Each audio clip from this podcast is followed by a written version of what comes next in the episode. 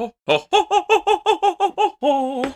Yeah, we got right stuck it. Hello, welcome to A24 on the Rocks. I will be your, your host for the night. My name is Cole William Whitlaw Gibson. Tonight I am drinking some High West whiskey. To my left, you have. What up? My name is Blaze Fitzgerald Ryan the First. I'm repping Dale Earnhardt tonight. I'm drinking water. That's it. Uh, next up, What we the got. fuck? Last episode you said you would start drinking whiskey. I got I got my shit tomorrow, bro. I'm not gonna fucking. You can have one glass. You know what?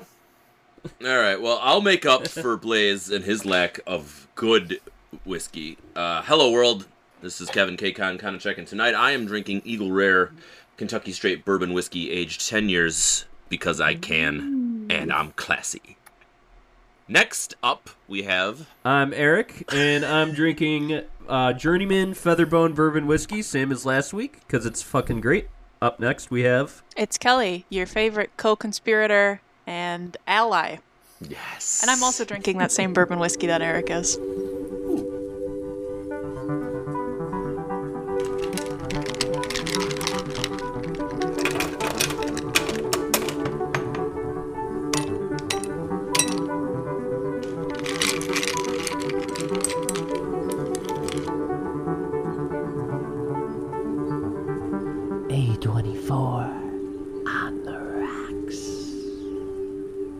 So, this evening we will be going over the uh, lovely film called The Captive from 2014, starring the dreamboat from Canada, Ryan Reynolds, based in the greatest country, Canada, in Niagara Falls, Canada, Ontario, Canada. This is the best Canadian film that we will be reviewing.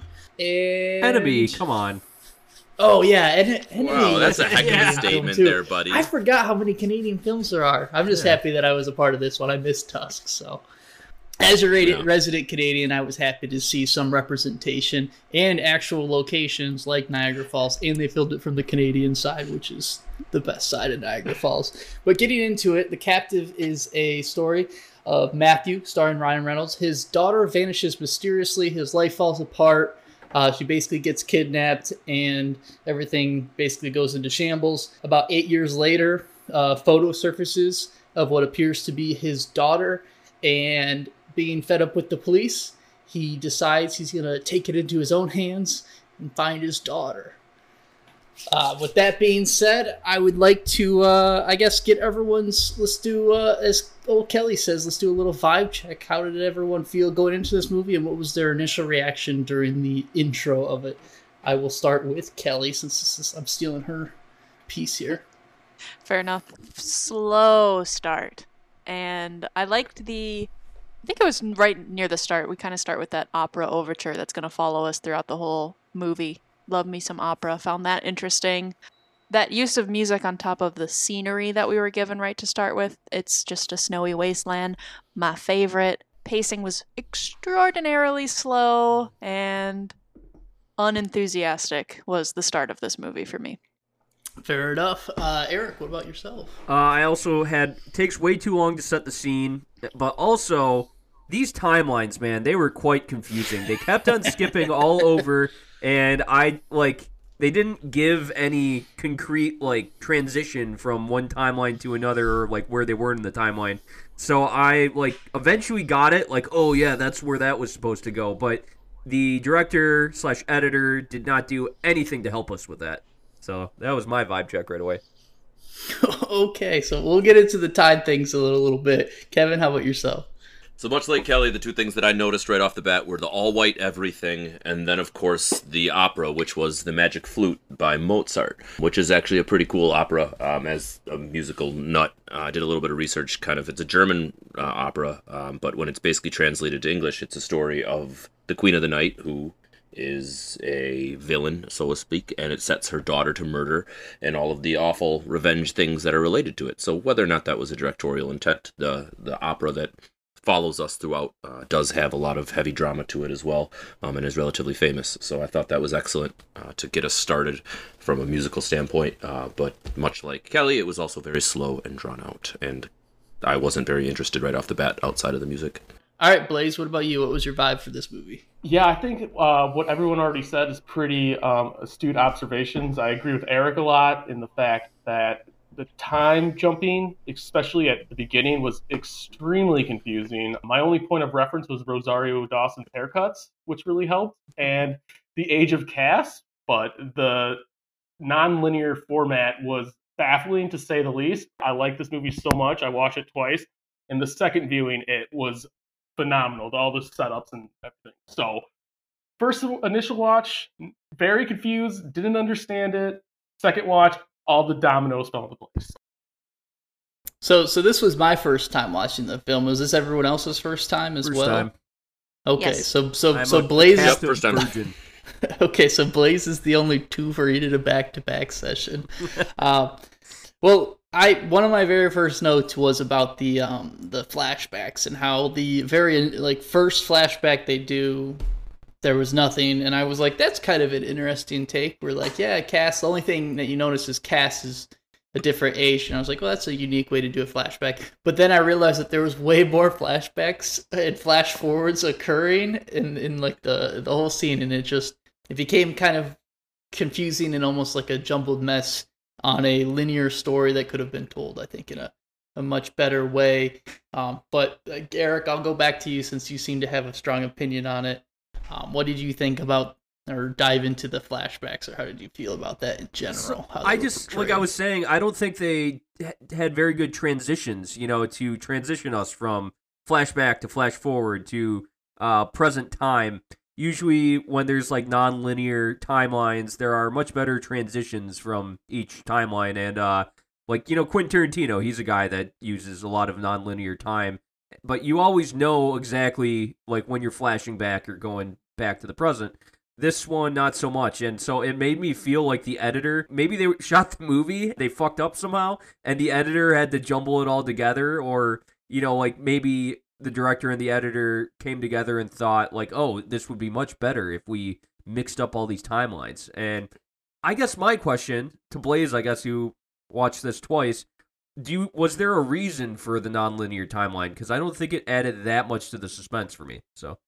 Uh, yeah, I do agree. As far as like the thriller aspect of it, I don't think it added anything to it, especially when you knew who the bad guy was the first time you met him, uh, mhm. which was like the first scene of the movie. The uh, cryptic messaging that Cass told Matthew Ryan Reynolds' character when they met in the snow after his Christmas trees were stolen. All that builds up on itself as a way like this uh, gross pedophile ring like entraps girls. So the way that she's practicing her lines, the way that when she's a daughter before she gets kidnapped, uh, she talks about like uh, the difference between tricks and uh, what was it and gimmicks. gimmicks. Yeah, and that and that definitely comes back as like in stronger like themes like theatrically. But as far as like the actual plot, the time skips really don't do anything for me as far as the plot is concerned. I think they all could have done it in uh, succession, and it wouldn't have been like that out of place.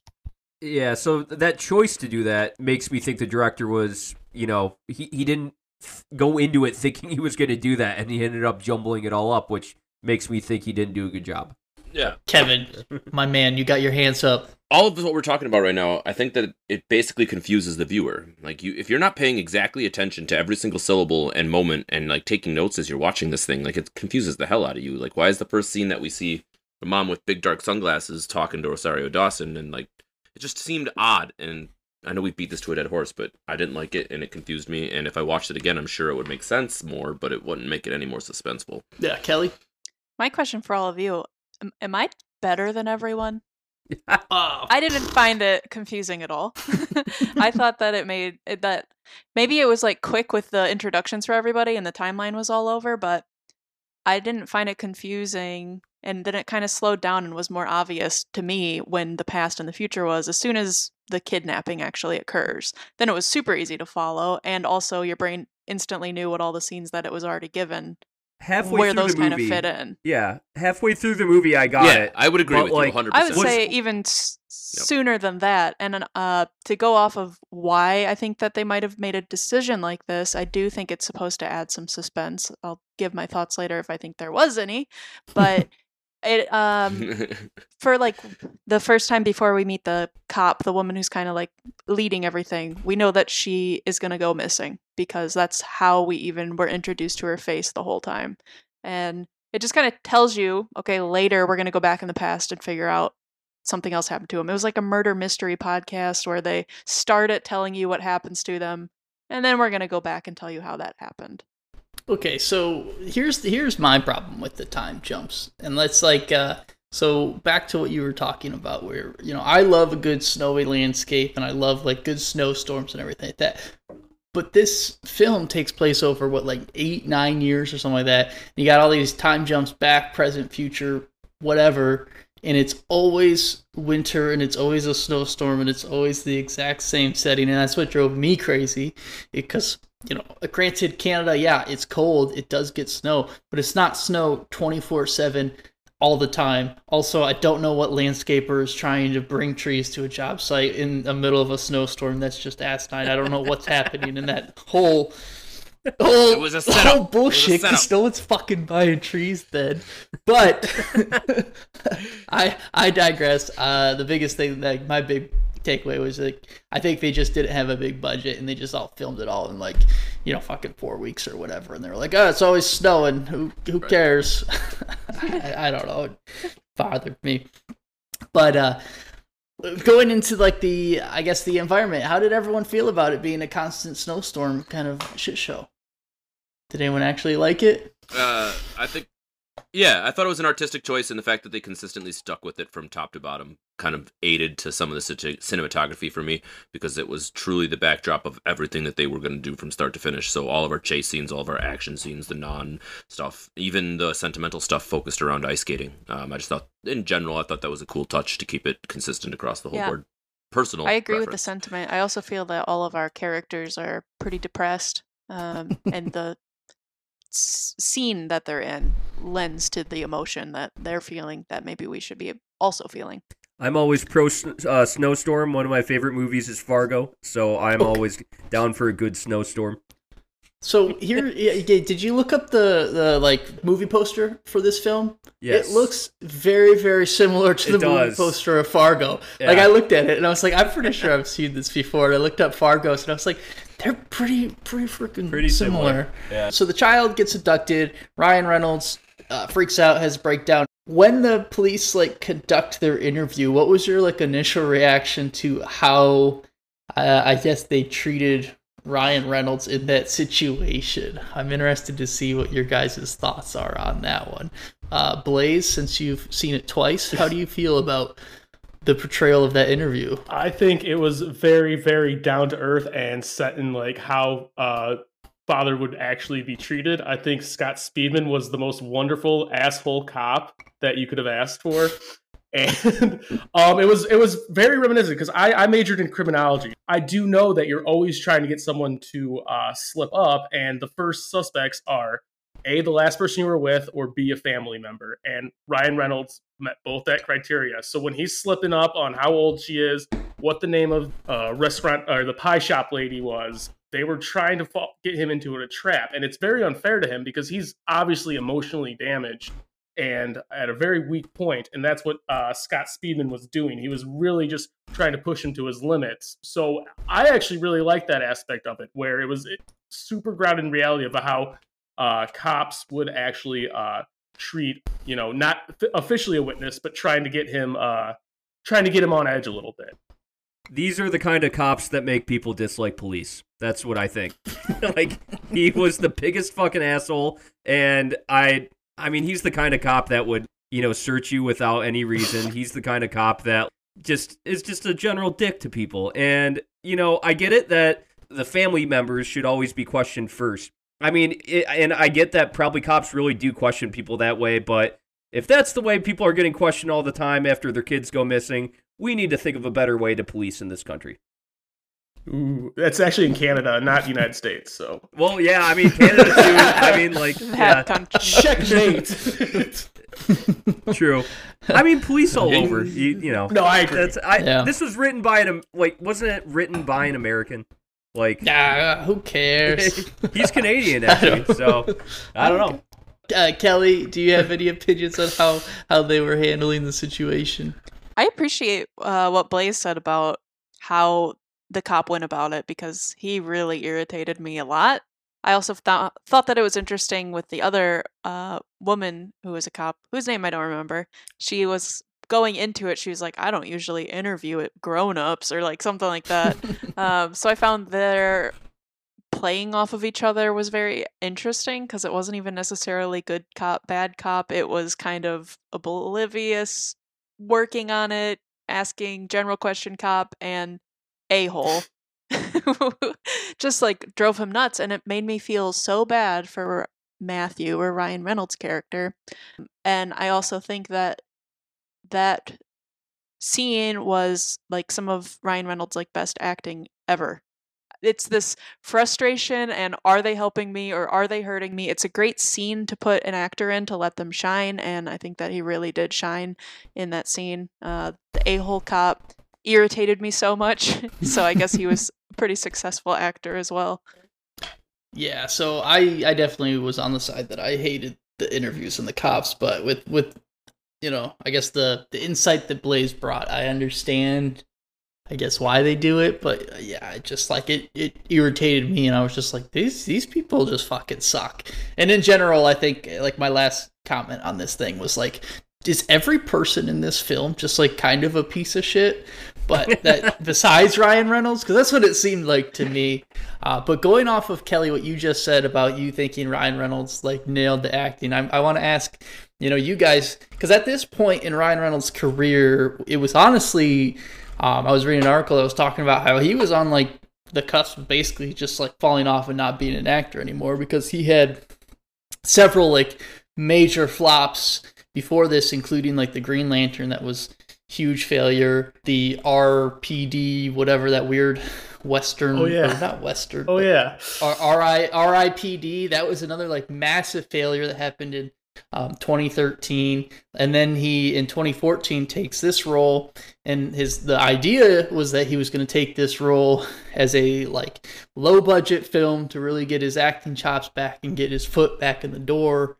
Uh, obviously, he's now gone on to make the Deadpool and all this other stuff, and is everyone loves Ryan Reynolds. But do you think that this movie showed his true range and he really, you know, stood out as a as a good actor from this film and kind of saved himself? So, Kevin, Yeah.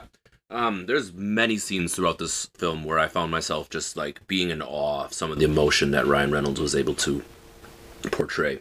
Even from the very first scene when his daughter goes missing, you can feel the panic start setting in on his face as he's walking quicker, or he's moving his arms more, or he's speeding up his speech when he's interacting with people, and I could just feel that panic coming in. And then the scene that we just talked about with the cop, like he truly had an ability to explain the emotion of what it might feel like to have that happen to you not only the initial real emotion but also what happens eight years of not knowing anything and the emotion of holding all of that in. And as the scene progresses and as we kind of see all of that and it comes up to his climax when he meets his daughter right? Some of the rush of emotions like even his reaction to his wife at different times where it was just kind of like constantly getting beat down and then he just snaps right? The moment where he strikes the cop. All of these little things and it was just so refreshing to see him take a serious role and really make me believe in what he was saying what he was feeling and what his emotions were throughout the entire film. I just really enjoyed his performance. Eric. Yeah, Ryan Reynolds had a great performance in this. He was the one lone bright spot, I think. Uh, in, I mean, I, I think Rosario Dawson was a pretty good actor too, but the pedophile, he was not a very good actor. I don't think the uh, daughter was a very good actor. I, I think that Ryan Reynolds, he like, he actually really fit this role and took it upon himself to be that guy that you know that this guy in intense grief for years he really embodied it, and I I give props to him for that. Uh, even though I found many other parts of this film a little disappointing, I still think that he was a lone bright spot for sure. Fair enough. Blaze, do you have any more input yeah. I think this is the man that is Ryan Reynolds? This was uh, Ryan Reynolds. Uh, I think he did a better job in Buried, uh, just because he basically acted by himself in that one. Uh, when Kelly was talking about the um, the questioning, the the way that his just his face changes between like you know where he's trying to explain himself to oh my god they're questioning me like that look of confusion like you you, you don't teach that like that is just amazing. And as you were saying, he was coming off like you know films like The Green Lantern and Rip, what I totally forgot about. Um, so yeah, this uh, even though it wasn't a commercial success, I think this uh, movie really uh, just elevated him to the type of actor that we all wanted him to be. Um, as you know, we have Ryan Pattinson Simps, we have uh, you know uh, Robert Pattinson. Robert Whatever. Robert Pattinson, Jake, Ryan Jake, Pattinson. Jake Gyllenhaal simps. You know, I'm a big Ryan Reynolds simp. So, um, and I would also like to refute Eric. I think that Kevin Durand did an amazing job as the bad guy. He was the other linchpin in this film that really brought it together for me. So Yeah. I think he was very good at just playing like the dirty, disgusting child pedophile ring owner that uh, he was supposed to play. He reminded me much more of a Bond villain than he did an actual like real life someone that I could believe was being a pedophile. Like yes, he he was creepy, but it was over the top. It was far too weird. It was never really When- quite explained. where did it go like that- too Yeah, far? it just felt like oh, Mr. Bond. Uh, it, it was too unexplained in some circumstances. Like with the weird piano stuff and just like the way he was longing after like just looking, it just felt unexplained and odd to me. I don't know. Personal preference, right? So- Kelly, I want to give give you the props for this one. The pedophile whose name is Mika. What cartoon character did he remind you of? Bugs Bunny. He was exactly like Bugs Bunny. It was so fucking weird. Not necessarily in behavior, but his the way he looks, way he looked and and No. moves through the world Yeah. is extremely Bugs You know what's- Bunny. yeah, it. When she pointed that out, I was like, "Holy shit! This this just ruined this whole character for me." Actually, I guess I need to watch yeah, more. I need to do a side by side comparison. It's the gray Uh, hair, the, the facial structure Yeah. definitely is uh, Bugs Bunny like. the uh the first viewing I saw, he looked like a knockoff uh, John Waters. So, uh, but no, I think he did great. I think he did a really good job. So, God, I mean, sorry, like, I can't control myself. I've had some bourbon, but he was awful, like the worst ever of I all time acting that we've we've come across. that was so the worst far. He was acting. so exhaustingly bad. How? It was like amateur community theater. It was, and that that is insulting to them because they uh, actually, I've been, they do a great What- job. He did worse. Do you have any specifics, or are we just gonna like just say that he It is- sucked? Because that's like, Oh, not fair. I think it's okay for a bad guy to be eccentric, right? Like, The way he talked, the way he talked, he could not. I like he was muttering all the time. Yeah, he he was a mutterer. It he was so rigid, but in like not a real way. It was like he read a I don't even know how I want to describe this, like a 200 word synopsis of pedophiles. Mhm. And he's like, I got it. I don't need to do any more research. I feel confident in my abilities. Nobody give me notes. And then he just was like, How can I be creepy? Mhm. and then failed over and over. And then they didn't do him any favors by like, we can you can tell he's creepy because he has a mirror set up next to him while he watches people on video. Isn't he spooky? And he has a sorry, I'm going off, but he has this when he does his uh what what is the thing that he says when he's like, We have encryption that even God can't reach? Yeah, It's like encryption encrypted beyond the reach already- of God. That's yeah, that's said. already a really stupid thing to say. And two, you delivered it like an idiot. That was horrible. maybe Is that maybe enough, you need Blaze? to watch it twice. Can I have Can I have this opinion now? Hey, you know what? Ag- So okay, agree to disagree, man. I thought he was really half the movie of why I liked it so much.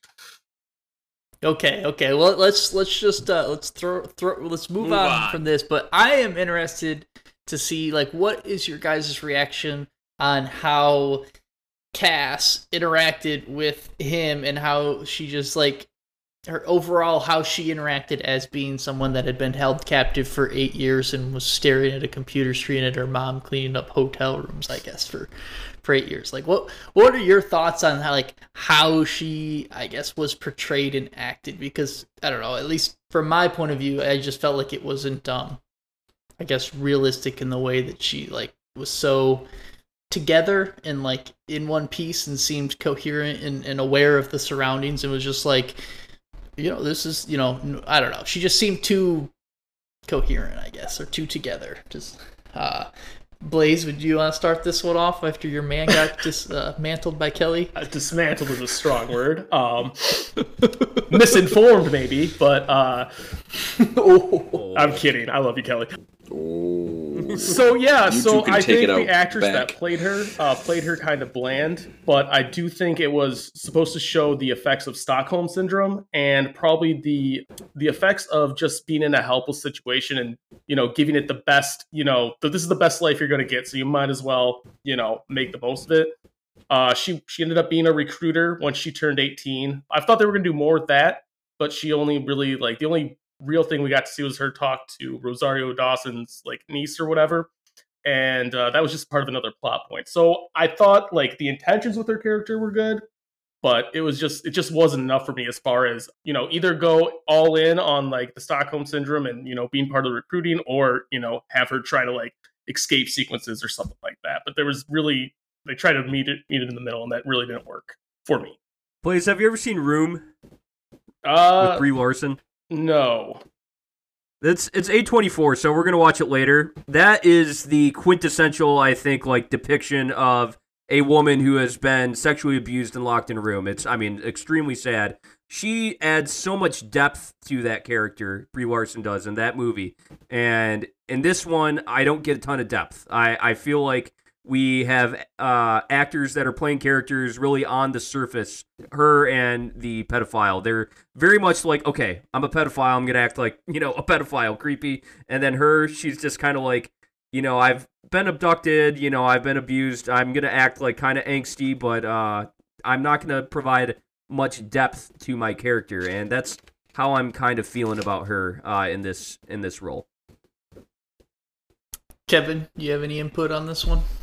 Earlier, I was talking about being a little confused with the time jumps and some of the the subtext and plot that was happening, and I was not any more confused, or I should rephrase that. I was the most confused during the times where she was trying to act out his scripts or do something with the with the questions and the line like with a little bit less what was it self pity I think is Mhm. what he said or something along those lines and it was just I didn't get any real depth to those characters at all from those conversations. I couldn't feel what she was trying to, to convey. Was she upset? Was she sneaking, trying to be conniving, conniving and get out of there?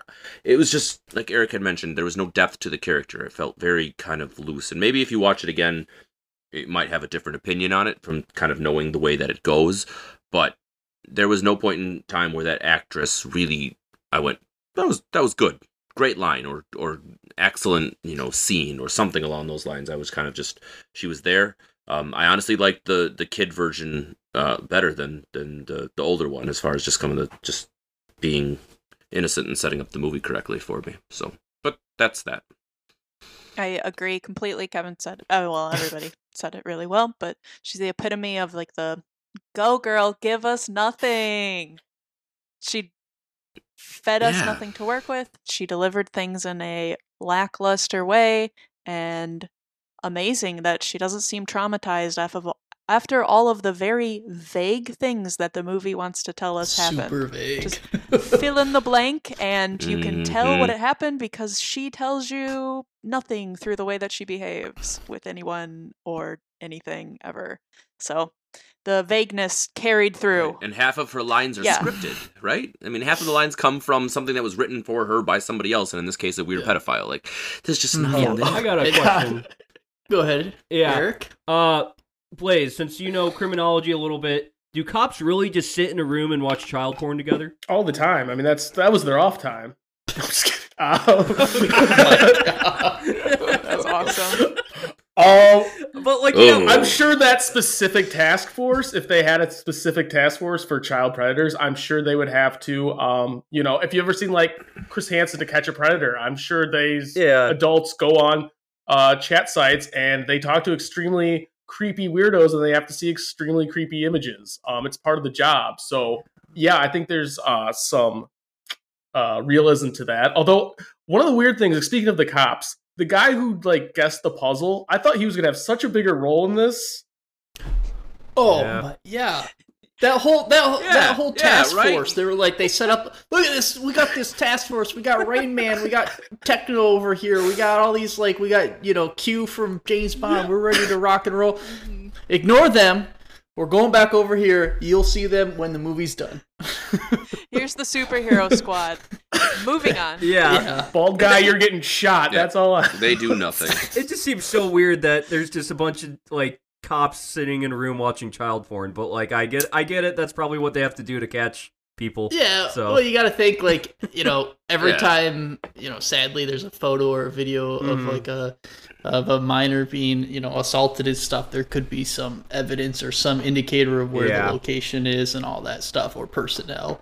So Yeah. And I could not do it, but uh, you It's a- know, good, good, good for them. Before we move on past Super Squad, I think that they only really existed at all to further the relationship between our asshole Mhm. detective and Rosario Dawson. Which I feel like the whole like having to make a Why? love story randomly out of those two because you now have to set the fact that Rosario Dawson's character is a leader, right? She's a respected individual who has a team that loves her. And I'm doing you, my the viewers can't or listeners can't see me, but I'm being very sarcastic with my comments. Like it was not well done at all. That and Photoshop moment too. Like, yeah, yeah. Put you know, make Oh, her yeah. ears bigger. Uh, yeah, make her cross. cross yeah. cross her eye. That, that what, didn't he? What did he Yeah. say that that makes her hot or something?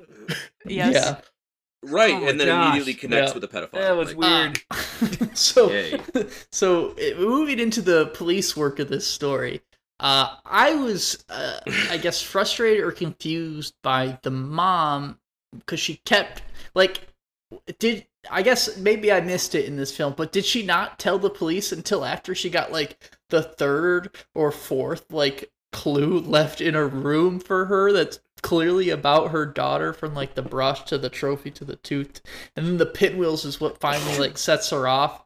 And they like bring the cops in and then they immediately just find a camera. And it's like like i guess my question is what was the mom doing? Or like what like i i guess i don't did i miss something? Or did she just keep all of that to herself the whole time the timelines were fucking fucking weird. Yeah, like that's, that's where it got a little weird. There was that they kept on going back and forth to her in this room, finding more clues, and then she finally called the cops and called you know Rosario Dawson's character, De- Detective Nicole Dunlop. Uh, she finally called her. That's when, like towards the end, they finally started putting things together. I think because they're separated and living apart from each other because of the whole guilt complex and everything, that she's probably not sharing a lot of the things that's happening. Was that done in on one day though? basis. She does- Like that, Um, her finding all that stuff was in one day. I thought. I don't think so. I, d- No. I didn't really. so. No, I think it was over a long period. No, I but she did tell split or Ryan. split. She did tell Ryan Reynolds about the comb, at least. Yeah. Yeah, and he goes, Yeah. that's weird. that Yeah. was the Well, entire I mean that line. I think was like, because it was the first All right. like present. Um, you know, it was probably just they thought it more of a coincidence than anything because it was a you know a room that was obviously used already, and it's yeah. uh, how many combs looking like each other. You know, if I saw like one of those black barbershop combs, I'd be like, my dad had one of those. You know, he's you know, it's not his. It just looks like it. So the first one could be written off as a coincidence. I interpreted it that the order of events, if it even matters, would be the one where she freaks out the most, was the last one that we see bef- before the cops are called. But to me, maybe that was the very first thing that she saw because her child going missing was so fresh that she freaked out the most. And then over time, maybe she just starts like there's who knows, there's all kinds of other stuff that she's gonna see left behind in rooms. Maybe some's an association, maybe some's not. But those ones that we see are specifically the ones that they planted there to get a reaction. Maybe over time she doesn't react as outwardly towards it, but I do think that the cops finally coming was clearly towards the end of the story. Okay. Now going off uh, again with the mom. Do uh Kelly, I'll stick with you on this one. Do you think that her feelings towards Ryan Reynolds were valid on like it is his fault and he should, you know, feel guilty and feel terrible for losing their daughter? Yeah, uh, I do. I think that she might have. This is not projecting, but this is whatever that word is where you diagnose people that you don't know. I think that she has a personality disorder of sorts. Just the way that when they are together, she kind of behaves over the top, loving and everything like with him. Like even they're sitting like on the when the kids are leaving the ice rink and they're kind of like leaning against each other, they're cuddling, and she's like over the top, goodbye, goodbye, running away. Uh, like this kind of like childish kind of personality. And then the same thing carries forward when everything happens. Um, I don't think that there's a right or wrong way that you could behave in that kind of scenario, but even as time goes on and she's talking to the cops, it shows you just how quickly her emotions snap, maybe even faster than she knows that it's happening. Uh, goes from hope to you've asked too many questions and now I'm angry. Uh, who knows how anyone would react in that scenario until it happens. Um, and I think that the way that they had that actress act was believable and realistic. So you, I guess, do do you actually think Ryan Reynolds is at fault though for like his daughter getting kidnapped? No, but I could understand why she would put all the blame there. Going back Fair to enough. uh, you know, it, it's in Canada. They leave their doors unlocked. They're everywhere. Like they're like they he great. left his car doors unlocked. Uh, you know, there there was this uh moment in Bowling from Columbine, the Michael Moore film, where he went over to Windsor and literally started walking around trying to open people's front doors. A ton of them just had their do- front doors open. um, I think over there, him having his doors unlocked, it's not as big of a deal. Yeah, I I still I don't blame him though. Like uh for that you can't victim blame somebody uh when the aggressor, you know, is the one doing the crime. Just cuz he, you know, the one time he went into a diner to get his daughter pie, he forgot to lock his door. You know, that's just uh it's an accident. You know, you can't like blame somebody for the rest of their life even though the results were fatal. So I think we need to look at this from the actresses or the character's point of view, not necessarily what real life maybe dictates in this scenario. Um, in that first conversation they're having in the diner there, where she's wearing those sunglasses and they're kind of talking, and she's talking about how lonely it is in the house, and she mentions that she wants Matthew to feel guilty, right? She wants him to feel that, and she only can rationalize it because it's the only thing that makes sense. He didn't he was the adult and responsible for the child and the child was abducted under his care. Because everything else doesn't make sense. Like why her? Why in this small town? Why in this situation? Like why all these gifts? Why all these crazy things? Like none of that makes sense, but what does make sense is taking out she can blame someone, right? She can physically focus in on something and it says your fault. This is because of you. And I you know, I think that's real. I think that a lot of people find you know excuses or the grudges right? That term grudge people hold on to things for years decades. You know you talk about siblings who don't talk to each other over something small that happened when they were kids and they just never get over it and that's a real real feeling and i, I felt that from this character.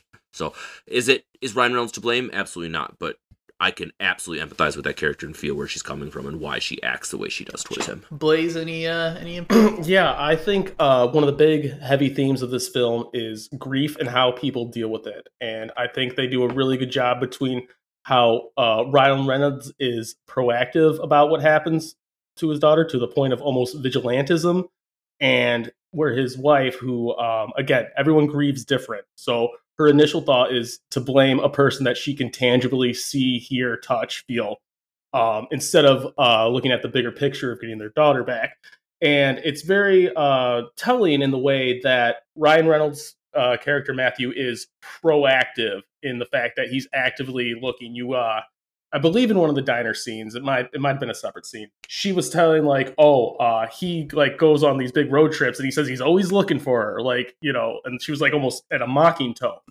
Meanwhile, she is more redactive in the fact that she goes to see the cops, like you know, he said like every other week or something like that to talk about the case. So she's relying all the anger and mistrust and all that and all the feelings of loss towards the police as almost as to gift it away her grief, where he's taking on the grief fully and trying to do something about it. So I really feel like the, how she acted versus how uh, Ryan Reynolds acted was very uh, important to the themes of the film and grief in general of such a traumatic loss. moving into the story, so obviously, you know, Ryan Reynolds and and um, his wife they lose their daughter. Then a photo shows up. They kind of get a glimmer of hope, and uh, through like the more investigating and stuff, uh, Rosario Dawson gets more and more involved to the point where she herself gets kidnapped and basically held captive by this ring of pedophiles, or as you eventually find out, they're just called Watchers, which is a subsect or something that was uh, thrown in the mix. Do you think that added to the story, or kind of diluted it, or made it a little bit more convoluted? What like what are your guys' thoughts? Do you think that aspect, you know, really ramped up the stakes and made it, you know, higher tier, or was that an unnecessary uh, thing to add into the film? I'll start with you, Eric. Uh, I think it would have been better if there was a better resolution. Uh, so I guess we're asking this question now. The resolution was like it was after al- already the kind of emotional climax of the film where they ended up finding their daughter again, Ryan, uh, Ryan Reynolds and the wife. Uh, and then it's just kind of like this little montage at the end where they just kind of like walk in to see her in the van, and she's just like kind of like she's looking like she's passed out, you know, from not eating a lot of food. But I also have a question. Both times in this film, when she went missing, they blamed the male cop, Detective Jeffrey Corn, Corn uh, Cornwall. They blamed him for not going with her that night. You know, like to to the ball, the Anything for Love Foundation, which is also a really weird name for a foundation to find kids. Yeah, they they blame him, you know, for not going with her that night when she's a female cop who could easily take care of herself. Uh, and then obviously earlier we have had all this blame on uh, Ryan Reynolds' character. It's like, are we always just blaming like the men in these situations uh, that you know kind of accidentally they made they made a mistake, I guess, or not even that they they didn't know what was going to happen to these women in their life, and they always get blamed for it. I, I don't understand like that point there. Why why they kept blaming them? You know? No, I was just saying we kind of touched on it earlier, like why Ryan Reynolds' character is blamed, right? He's the father and the last person, just because he Yeah, happens well, to be the man in that circumstance. I don't think we're talking about a gendered situation. But like in this point too, though, they Yes. blame the male cop just because he had an argument with his wife and decided not to attend this uh, foundation ball with with her. Well, the on- only one who's blaming him that I remember is one of the people that was involved in the whole yeah, thing. the wo- no, was no, no, she wasn't No, it involved. was, uh, she yeah, was, it was- uh, It was Vince's wife yeah, sitting at the table. yeah. She was a wo- just another woman there that was just blaming him. Like it. No, she was involved in the whole thing. she asked him not to go. No, the boss. she asked wife. him not to go, and he said, Yeah. The- "Okay." I didn't- no, the boss didn't know anything Right, right, but about we're- that. He was just a dick that night. Yeah. Right. No, they were all involved. All right, at the table. They were all Um, involved. I don't think They- they, were. when they're at the table and we're introduced to Elvira, you can tell she's evil by the way she looks. And she's there with the drugs ready to go. And Bugs Bunny is there. Bugs Bunny is great friends with Golf Man. That's like his dad who brought him up in the business. They're all in cahoots together. So is the wife of that man as okay, well. Okay, I didn't get you that all. because Yeah. when you come to the table where there's one empty spot, the woman comes down, Elvira, I don't know, Ghislaine Maxwell, whatever we want to call her. She puts down that drugged water, and the wife, maybe we can give her some credit, and she's just like, oh no, that's not an empty seat. yeah. She points at the water that she sat down and tells her to put it over there where the woman's actually I actually thought that was like she was like, no, you're putting in the wrong. Like that's. I thought not she a- was telling her to move. Yeah, Not- she was telling her to Not move. only that, but she the, she the told her to put the drugged remember water the- where the cop is sitting. Ah, Mm, I thought she sat. And the detective tried calling. Remember, the detective tried calling her wife like multiple, multiple times and never returned Yeah. any calls. Like if she was a good, upstanding citizen and cared about where this person was going, she would have returned the calls to the detective and would have been all over it. But she was ducking him until he actually caught up with the husband, who we haven't actually talked about, Bruce Greenwood, because he was so irrelevant in the whole damn thing. Then he says, "Well, you probably should talk to the detective." well, yeah, he he's the just—he seemed like a dipshit misogynist, and his wife was just trying to be like, I oh thought they were shit, this detective people. like uh got you know. All right, here's here's the other thing. Yeah. At the start of the movie as well, Bugs Bunny and the boss man have a conversation. Sorry listeners, I didn't remember anyone's names. Hope you know who I'm talking about. And he says something to them like you can't treat them like you're your they're your friends, they're your clients. They never talk about what they do really as a business. He's talking about He's the a ring- welder. Yeah. That's what he Yeah, he said. said they're I thought they were talking about their actual business. He said they're tradesmen. Yeah, so Bugs Bunny. Yeah, Yeah, Bugs tradesman. Bunny's Mika, by the way, and uh, Bruce Greenwood was Vince Gray. Yeah. Just to clarify. Can I? Well, But- i- Cool. if that was the case, then they didn't do a very good job of uh, clearing that up. I guess that's that's what we're finding from this. Can I So I was under the impression that Vince Gray was just a misogynistic asshole, Yeah. and his wife was just full of I it. thought so Yeah. too. But I could also see that I thought they were going to tie in. I, I I had to dig. I guess I thought there there was a chance that Vince Gray was going to be part of the ringleader, which they never expand on the ring. So spoilers. Mika gets shot and killed, and then the ring goes away, and everyone's like, "We did it!" Even though they talk about there's a massive pedophile ring and all that stuff, but I, I didn't make. I guess I never felt like I got like clear indication that they were a part of it. Yeah. Kelly, continue. I I thought that so going back that whole scene I thought was an important scene to have. We were talking about if they needed the cop to be kidnapped or not. Um, I think that they did need that.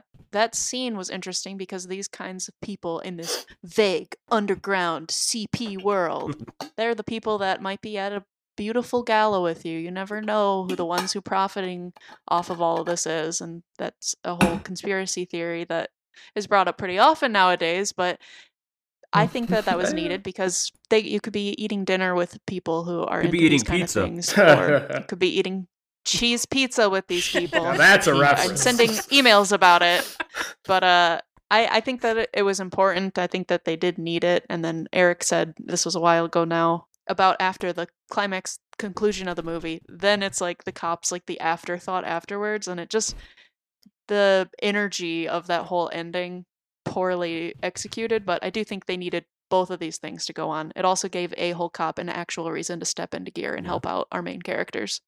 I just want to. I just want to say in the version that I saw that she never got rescued. So I have no idea what the fuck you guys are talking about. really? Really? What? They're they're at the um they're at the hospital bed where uh, Scott Speedman got shot. Uh, so Scott What Speedman gets bed? shot. I do remember and that. he's in the hospital. I do bed. remember that. Yeah, he was at a hospital bed. And mm-hmm. Cass says, "Don't worry, I think they're close." And then Yeah. for me, Oh, yeah, yeah, yeah, immediately they show Cass getting on the ice. There was nothing like I, I don't know what you guys are talking about. There was a scene where she was in the van and the cops move in on the van and like uh, There's they open like the a- van and she's in there looking like she's food deprived It's and yeah, it was it's so Yep. right And right wearing in near a that the red dress. Yeah. In a stunning scene by our best actor, Bugs Bunny, after they kill him and they shoot him and he's on the floor and they say, Where is she? Where is she? And he goes, "14th birthday. that she did." And it's like he just sits there and stammers forever while he's dying on the floor and says 14th birthday. I think we saw, really I think we saw two and that's how different they movies. somehow find the location of the van. I think we saw two different movies. No, there. Hey, no, we've got super cops. Remember, no, super please, friends. There's We like literally, it's already. it's it's maybe 30 seconds Yep. right before Cass gets on the ice. I just I just went back and looked I'll up. go back and look it up. Uh, The, and the if- version I saw, If did you watch it? I watched it on Showtime. Eric said That's what Eric said lack of resolution. I was going to correct him and say there was no resolution. It's at it's No, at it's they- at timestamp 146.45 if you want to look it up. I'll re-look it up, but Yeah, I swear to God, but- I've seen this movie twice now. It's not like I like. well, not not very well, but uh, Blaze, in your version, did they have better acting? Uh, yeah, clearly. okay, Yeah. So that must Bugs, be the difference. yeah, so Bug, And Mika never said fourteen or whatever. yeah, yeah, okay, yeah, he does. He gets shot, and the cop's like, "Where is she? Where is she?" And he's like, "Her 14th birthday. She's in a van." And then he dies, and then they they like instantly they're like, "Van, we know exactly where she's at." They never mention it. Don't talk about it ever again until like Mhm. towards the end, right before Cass gets on the thing. There's just a bunch of cops, and they roll open a door, and we're like, "She was right here the whole time. we her. found her." I feel like the director was like, "Let's flip a coin. Heads she Mm. lives, tails she dies," and they had no time to film it, so it was you know heads she lived, and they had to film it, and that was it. It was bad. It was just bad. Ah. so we, we got on a little bit of a tangent there. But, uh, so obviously at the end, yeah, the bad guy dies. They save Rosario Dawson. Uh, Cass gets saved. Uh, the family reunites. Uh, and she, you, she, you see her uh, getting back onto the ice, and it's like a big climactic of, oh my god, she's gonna learn how to skate again, or she's gonna start skating again. My question to you guys is, um, do you think she could still be good enough to skate with that other boy? Or is her career over and he's stuck skating solo? It's over. Yeah, I don't think she can be the like amazing figure skater she was mo- once promised to be. But yeah, I mean, the, the end is just her like back on the ice. I don't think she's supposed to be uh back I in know. her career. Yeah, she's definitely forever messed up from this whole experience. And uh, she, she seemed yeah. fine. I mean, yeah. she, it drove me is- crazy, but she, she seemed is- fine. Yeah, she did kind of seem fine. That's the thing. I agree there. She seemed kind of fine at the end, which is she's like smiling. I guess you know. Okay, she's, listen, She can uh, skating on the ice, and she's allowed to smile. They didn't really do much to show like how she might be forever like screwed up from this, which is part of um Rosario, Rosario Dawson's speech at the Anything for Love Foundation. She's like, these kids never have a happy resolution. So Yeah, this one did. I did find it weird that her ice skating friend just wasn't there in the end. Even if he was just on the sidelines, they didn't even have to be near each other. Maybe maybe we give it credit and she has some kind of trauma against being around people. I'm sure that they didn't think about that. Maybe they did. Maybe I'm done. Maybe I'm being dumb. But they should have they should have had some like resolution between these two. Well, I, I I think they give him the credit, right? Because without him, he doesn't follow the van Yeah. and find them and find it. So he's the driving force, and maybe that's where the daughter's like, "Go look at him," because it's the gimmick thing, and that's why. But that was even poorly Mhm. done. Like, what was that line supposed before to give we the move to ratings, Like, uh, this film, you know, the director must have really lo- lo- not like cops, like Canadian cops, because Ryan Reynolds literally just did the whole fucking investigation for them, and like was the only person that like was actually catching on to leads, and the only reason that this guy ended up getting captured. Like, yeah, they did the footwork at the end, but Ryan Reynolds he tracked them down. He he actually did the police work the whole time while these other Scott Speedman was just a dick the whole time and yeah he did the footwork but he ended up getting shot so he you know not a good cop Yeah, but we Yeah. didn't see Ryan Reynolds do a single puzzle. okay And that that's super Yeah. that's super team. Where was- Where's Puzzle Man? that? Ryan Yeah. Reynolds had none puzzle of the uh, resources that all those people did, yet he was the one that ended up putting the phone in the car and like finding them at this diner because he knew that those two would probably end up talking to um his daughter's you know figure skating partner and he he knew like what to do to like stick around this situation. He never gave up on it and he followed the leads correctly. And you know he was the guy that actually ended up solving this. So like yes the police did the footwork in the end but he was the guy that actually solved this whole thing. Why was creepy wig lady talking to the figure skating boy in the first It place was to get a video. Sorry, I already answered one of these things. Blaze, you can answer this one. Sure, I'll go ahead. So, uh, the guy in the sting operation, which Rosario Dawson caught him in at the diner, he said that he wouldn't rat on the ring if he if they captured Rosario Dawson, right? hmm So, but what like they like to do, and they explain this through the film, is that they like to like bring out like everyone's like lowest points, biggest insecurities, so they can break them. yeah So he wanted Rosario Dawson to break. They're watchers. Yeah, they so, like watching the victims So so they were going backwards to all her like traumatic cases, and the reason why she talked to uh, the little figure skating friend was was because they wanted to get information about like what makes her tick, what makes her fearful, and she was doing it under the guise of like a reporter or something. My understanding was that what's the girl's name? Ca- Cassandra. Yeah. Cass- Cassandra. Cassandra is doing her best to manipulate Bugs Bunny instead. And so she gives her dad a clue about where to look and manipulates Bugs Bunny to say, I need inspiration. Wasn't the best thing I ever did after I watched that video of my mom. I need inspiration again. Go to my old ice skating partner, ask him questions, show me a video. So Mhm. then she's like, Okay, Elvira, my clearly evil henchman, get out there and get a video, bring it back.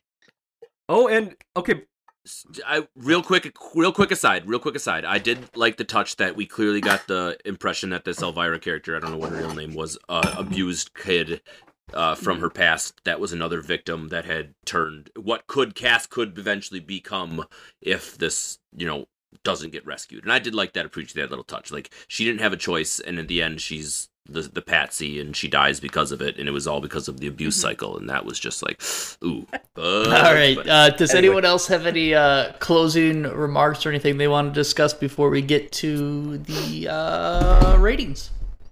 Nope, nope, nope. All right. No, let's do it Let's hop into our ratings for The Captive 2014, starring Canadian heartthrob Ryan Reynolds. I will start with Blaze so we can go from the top to bottom. He'll be our highest. I have a feeling. You Go have a for feeling? it, buddy. Uh, yeah. I mean, I just really, really, really love this film. Um, from the acting to the uh, setting to the theme. Uh, you didn't tell me. You didn't ask me the uh, setting question. I love the snow. I thought the uh, that was one of the coolest uh, chase scenes I've seen in a movie in a long time. With the snow peel That was a outs and the one. guns, and you know he crashes, but the cops are there. Oh man, chef's kiss. Um, Ryan Reynolds was a real tour de force in this film. Kevin Durand, who was Bugs Bunny, uh, Mika was his character. I felt like he did a fantastic job. I thought Rosario Dawson and Scott Speedwell were great as supporting actors.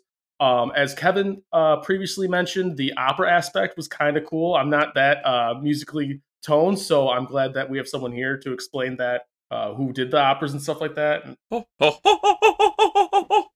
And yeah, I just thought it was a really, really fun, enjoyable, tenseful thriller, and that's I think exactly what it was supposed to be. The kidnapping formula has done been time and time again. So anytime you get a new uh, spin on it, I really appreciate it. As far as that goes, uh, the only knock that I have to this movie was the nonlinear timeline because I really don't think at the end of the day it made that big of a difference. So at the end of the day, I am going to give this a B plus 24, and I'm probably going to watch it again in the next couple of years. And yeah, I just really like this movie. So good job, Adam. All right. I'm going to hand it off to Kelly because I think we're going to go to the bottom now. Just a feeling. Just trying to make me and Blaze fight. We don't really want to fight. We like each other. Uh, okay, the non-linear aspect of the story is the most interesting part and the part that I enjoyed the most and the thing that I think makes it set apart from anything else kind of in this genre. Genre. Ryan Reynolds was the star and the further we stray from his light the darker things become. He did awesome. Everything that he was involved in was great part of the movie. Uh, but the further that we got from any scene with him, the worse things got as far as the story, as far as the acting, as far as the cheesiness, as far as they're covering such a heavy topic. And I think that they don't do it any justice when they shy away from how gritty it could be. Um, and maybe that's just because they want to appeal to a broader audience. But then this shouldn't be something that's just entertainment value. And that's how it kind of felt for me, which just made me feel kind of icky. If you're going to do a movie about something like this, like be clear on what the focus is. Is it the emotional impact? Is it the way that the cops are? I don't feel like they fully fleshed out or explored anything like this. Or do you want to talk more about the ring itself and how things work and how to do something about it? I don't know. I feel like it should be a call to action, not just something to gawk at and to poorly execute, in my opinion. The music, I think, was also oddly fitting in a lot of spots and not in a way that I thought was intentional or to make me feel uncomfortable. It just felt un unfinished, unsettled, not in an intentionally unsettled way, too. With that, I think talking about it made it a little better. D plus 24. Okay. Let's go to Kevin next. I want to follow that. That was incredible. Um, so Kelly said a lot of things that I feel throughout this entire film. Um, I honestly felt, for the most part, that it was an over detailed slog that was hard for me to follow, and I didn't really have any investment in any character outside of Ryan Reynolds. I don't think that it was particularly um, tense in parts. I don't think that it was particularly compelling, and like Kelly said, it took a very sub- serious subject matter and not made light of it by any stretch of the imagination, but certainly did not delve into it or show the sides that a, a viewer really would want to get out of out of watching a film like this. Um, I did enjoy a lot of the cinematography, the soundtrack. Um, I did enjoy the the snow and the scenery, like we had talked about. The Niagara Falls and the hotel shots were, were excellent, with the huge bay windows and looking out into the um, scene as the falls are falling in the background. And just in general, I, I enjoyed some of the the scenery, but it really felt like it was slow paced. I made a comment that the first interesting part for me happened at 55 minutes, and the next one happened at like an hour 45. Like there was only two parts where I was really truly like, "Wow, what could happen here?" Um, and the rest played out for for basic viewership. Um, in the end, I probably wouldn't recommend it to to anybody else other than to say Ryan Reynolds did a really good job. If you like him, watch this because he should not be minimized in my review whatsoever. He absolutely was fantastic. He deserves all the praise we've given him for this. Um, if you liked him in Deadpool, this is anything not like him at all. It's completely different, but it reminds you that he is a really, really good actor and someone that you should give the time to. Uh, at the end, I'm going to give this a C plus 24 because of Ryan Reynolds and the um, the backdrop. Uh, but other than that, there really wasn't much to it. All right, Eric. All right, so I'm gonna use the start of this to just kind of pick out one more part of this film I really didn't like. How the fuck would someone set up a bunch of Christmas trees on a road in sequential like pattern across a whole highway and no one would notice them?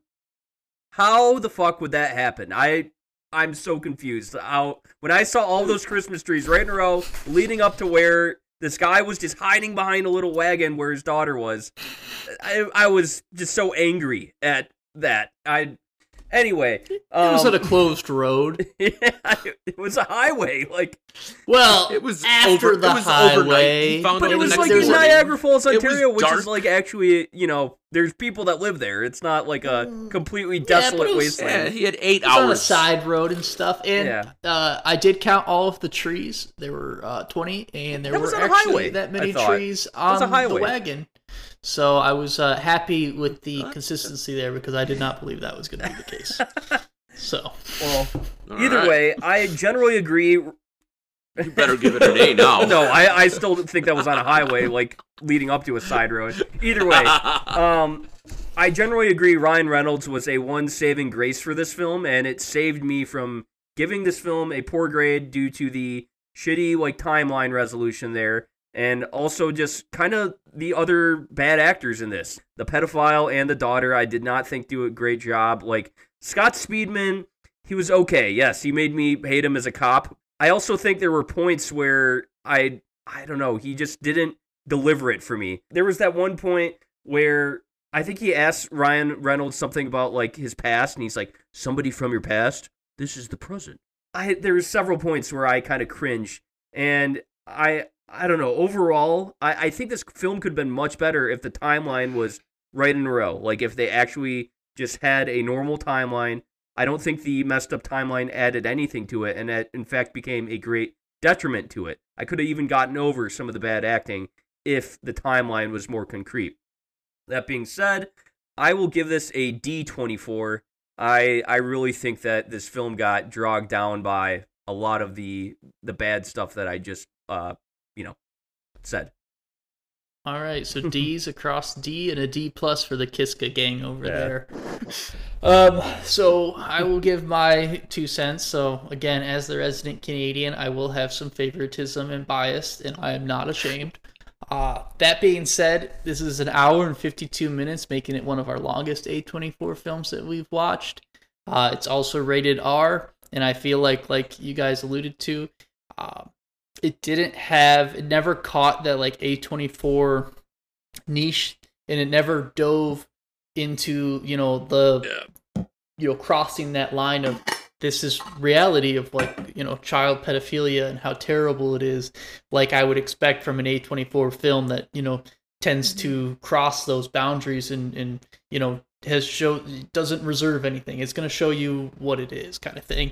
And for a two hour film rated r it did none of that it never dove deeper into really it just stayed it was a very surface felt very void of a lot of depth and it felt like there was a lot of story that was just added and not dug into more. I think they should have just mm. focused on the daughter and her being captured and then finding her and get rid of make it a linear timeline like you guys talked about. We don't need to have Rosario Dawson kidnapped. Um, if you want to talk about the pedophile ring, maybe actually make it a part of the story and not just say that it exists and never talk about anyone else really involved with it or or dive deeper into you know maybe that other people of power are in it and stuff like that but they never really dove into that However, it's set in Canada. I love Canada. Niagara Falls is one of my favorite places. Been there, been there many, many times. The U.S. side sucks. You got to go to the Ontario side. Uh, Ryan Reynolds is a dreamboat. He is a phenomenal actor. Uh, he wears a Carhartt hat at one point, which is is another amazing thing from the Michigan residents here. Yeah. Um, uh, he drives a Ram F1 or uh, Ram 1500. I also am a Ram man, so you know there's a lot of good things stacking up in this film. Uh, overall, I I would recommend this movie to like I, wouldn't say like necessarily my mother, but like almost like the, the mom of the world where they're like, I'm gonna watch like a movie that's kind of like edgy about you know with Ryan Reynolds and and you know this, this scary sex crimes and all this stuff, but never really dive into it, and it's all Mhm. just very very surface, and you don't actually feel any of the terrible stuff. They never mention it once. That's all just whatever bullshit. So with that being said, I'm gonna give this one a C plus 24. I will not recommend it to anyone that actually likes A24 movies, but uh, you know, with the Canada representation and everything, uh, you got to give it that that Canadian C plus, baby. Uh, with that being said, uh, does anyone have any closing arguments or statements before we're done? I, uh, you know, Yeah, where's the Puzzle Man movie? I want that. A24, get on that. Yeah. I, Uh, so yeah. turn, turns out that Puzzle Friends, Man, uh, he called him. becomes the Riddler in the Batman movie with Robert Pattinson. So real dark twist there. Yeah, he watched a lot of p- child pornography and got real fucked up, and uh, it was, it was bad. canonical. Can't tell if you're kidding or not, and that's pretty cool. But uh, other than that, I appreciate All right. everyone's I have a time. question for you, Cole. Why is the Canadian side so much better? Like, why did the American side? Yeah, Yeah. like you have Yeah, to defend so Well, this. no, if I agree at- it is, but like, why did they make look it like that? Well, it's just the way that the boundaries were divided up. Like Niagara Falls kind of has like two sides to it, and the Mhm. horseshoe side is on the Canadian side, and that is like the Mhm. big, massive one that Ah. everyone thinks about when they think about the Niagara Falls. With the Yeah. U.S. is kind of just like a side Mhm. Yeah. where it's like divided You know, a little bit. I kind of wondered that when I went as a kid and looked at it, and like that's not Yeah, what it's supposed no, to look so- like. and, like, now that you granted, say that it makes perfect the, fucking the sense. U.S. side has the very cool like bridge to nowhere land where it kind of extends halfway out, and you can look, go out and look. Does it actually cross, but Mhm. if, if you're gonna go to Niagara Falls, just go to the Canadian side. Um, do like the Maiden of the Mist and all that stuff, and they even have a, a tunnel Yeah. that goes to the back side of it. It's pretty dope. But yeah, I did the American version of Maiden. Mist, yeah, well, you know, got to go to the Canadian side. Everything's better on the Canada. Granted, there are no. Uh, cas- I don't. Well, there might be a casino. There's more casinos on the U.S. side, and you get free drinks at casinos. It's illegal in Canada. They also got the uh, the revolving restaurant on the Canadian side. Yes, they do.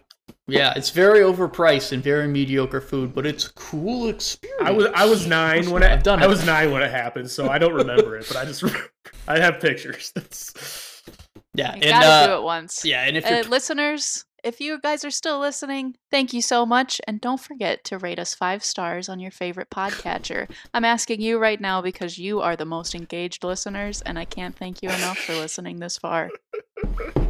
wow, yeah, You're the best. We love you all.